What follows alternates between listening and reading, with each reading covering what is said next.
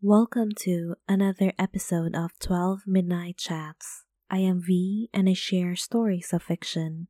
The characters and events depicted in this podcast are all fiction. Any similarity to actual people, living or dead, is purely coincidental. Let's begin. In stories, in love stories, sometimes it goes like this. One person is a mess and needs fixing. The other one is the brave half who helps fix the other. When those stories end, I always wonder how it goes on without us seeing the rest of it. For two people who share so much history, isn't it only fair that their stories continue the way we imagined? In my story, I am the one who was fixed. I was at the beach when he found me, a wounded, broken soul just wandering aimlessly, wanting to drown in the sea. You asked me if I was okay, and I said no. Who would be with all that I've gone through? From being lied on, cheated on, and not chosen in my relationships, to growing up in a chaotic home where I saw my parents fall apart. We've been together ever since you stepped into my life and saved me. That was 10 years ago. You saw me at my worst back then. I felt that I was nothing, and you didn't hesitate to stretch out your hand to pull me up. I clung to you, desperate to be saved.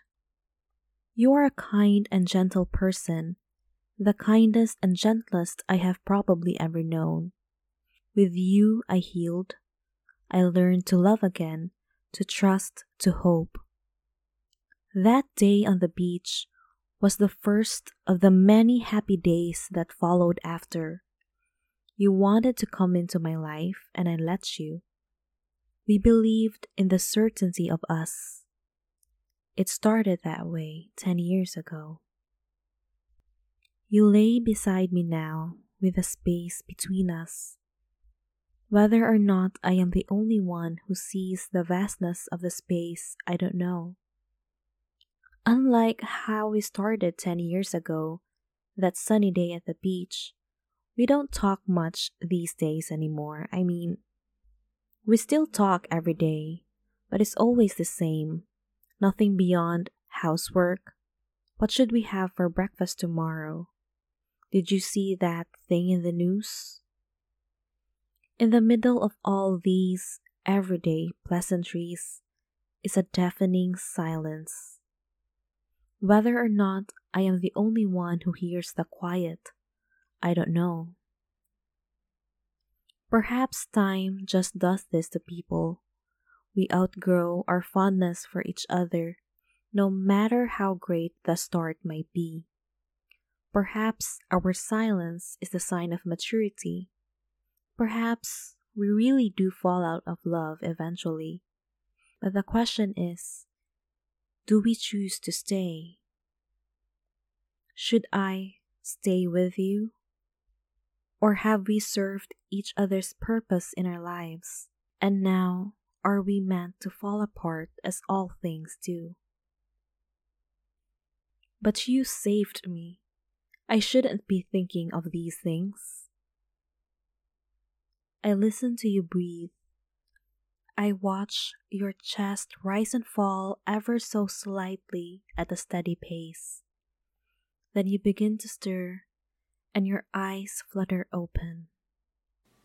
Hey, you're awake. What's wrong? Nothing, I just couldn't sleep. I hesitate for a moment, but the moment I open my mouth, the words just rush in. I ask, Are you happy? I can't see your face in that faint light, in the vastness of the space that perhaps only I can discern. You say, yeah, I'm happy. Are you? You move closer to my side and you hold me in a tight embrace. I don't have an answer. There is silence. You're asleep again. I close my eyes too, and I allow the silence of the dawn to carry on.